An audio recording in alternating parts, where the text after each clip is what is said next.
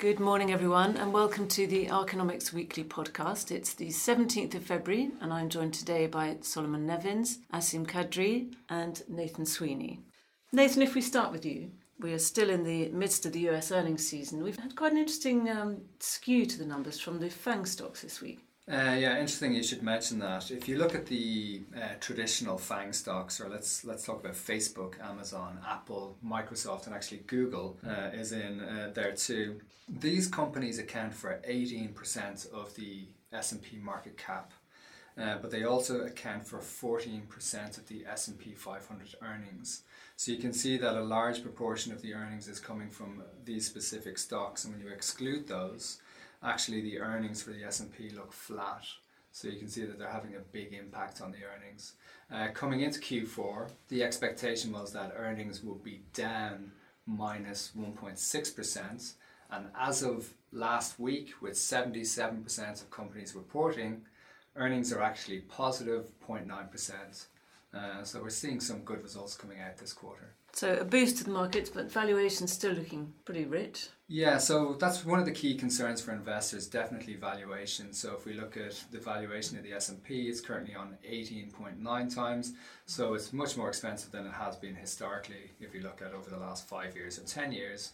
But the question for investors is: Is that valuation justified because interest rates are so low? You mentioned interest rates. We had commentary from the Fed last week. It seemed to be looking at the impacts of the coronavirus. Uh, yes, exactly. Everybody's talking about the coronavirus and the potential impact it can have on data from the Fed to companies. Uh, so the Fed's concerned because it could have a drag effect on growth. So if you look at China, it's obviously hugely integrated into supply chains for companies. So you may have components for the iPhone are manufactured in China, etc. And any slope on that is going to slow up manufacturing and sales, etc. So even if we look at corporates and earnings, companies are talking about coronavirus and the potential impact it could have. And if we look at the companies within earnings call that mentioned coronavirus, on average they have about 7% exposure to China. So there is a concern there. The longer it lasts, the bigger the impact it'll have, but we don't know what that looks like just yet. Time will tell. But the Fed sounding as if they will be supportive. Exactly. Um, on that coronavirus theme, Asim, um, it seemed to be quite a big leap in numbers this week. Yeah, so with regards to coronavirus, the main talking point over the week was the sharp rise in cases we saw on Thursday which was due to a change in methodology for how officials are counting cases. So, really, this is likely to be a one off adjustment, and all in all, the rate of new confirmed infections is still moderating, and that has continued to drive the risk on environment in markets, as equity markets in China and Asia more broadly have continued to rally. And we've actually seen quite a supportive move from the People's Bank of China.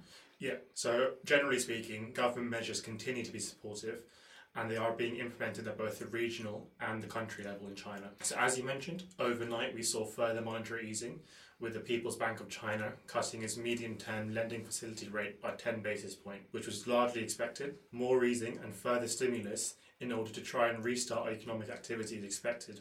And that's definitely proven a tailwind for markets in the region at the moment. And you've seen quite a recovery in Chinese stock markets. Yeah, so we've seen uh, you know a fair bit of recovery already.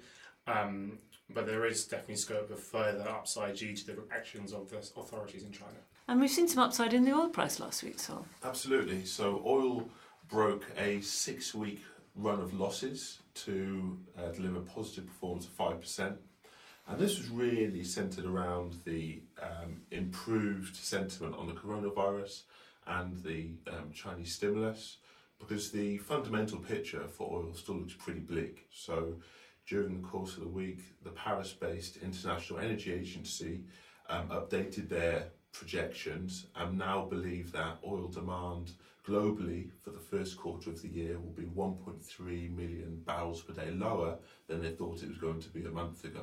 So, on the supply side, how does that work? So, the supply side um, is the potential for some support coming here. So, OPEC plus Russia meets on the 5th of March in Vienna And there's expectations now that Russia will support OPEC's plans for further cuts to supply. So continued firmness in the oil price short term at least. Potentially, if you continue to see a fall in the coronavirus um, infection rate um, and additional measures of support or indications of support from central banks, then that would set the scene for a recovery in oil prices as we're towards the lower end of the range that oil's traded in over the past few years. The gold price was actually quite firm as well, which is interesting. Yeah, that was quite unusual. Um, bonds were quite weak over the course of last week, and generally that's not a good backdrop for gold as it's in this part of risk off assets. However, speculative position in gold continues to be very elevated, um, near decade high levels. So that is allowing gold to be quite resilient in this backdrop where risk appetite has generally improved. So, an interesting week ahead. We'll see how things develop on the coronavirus front. Any particular data to stand out for you, Sol? I think the one to watch out for is on Friday we get Euro area and US PMI data.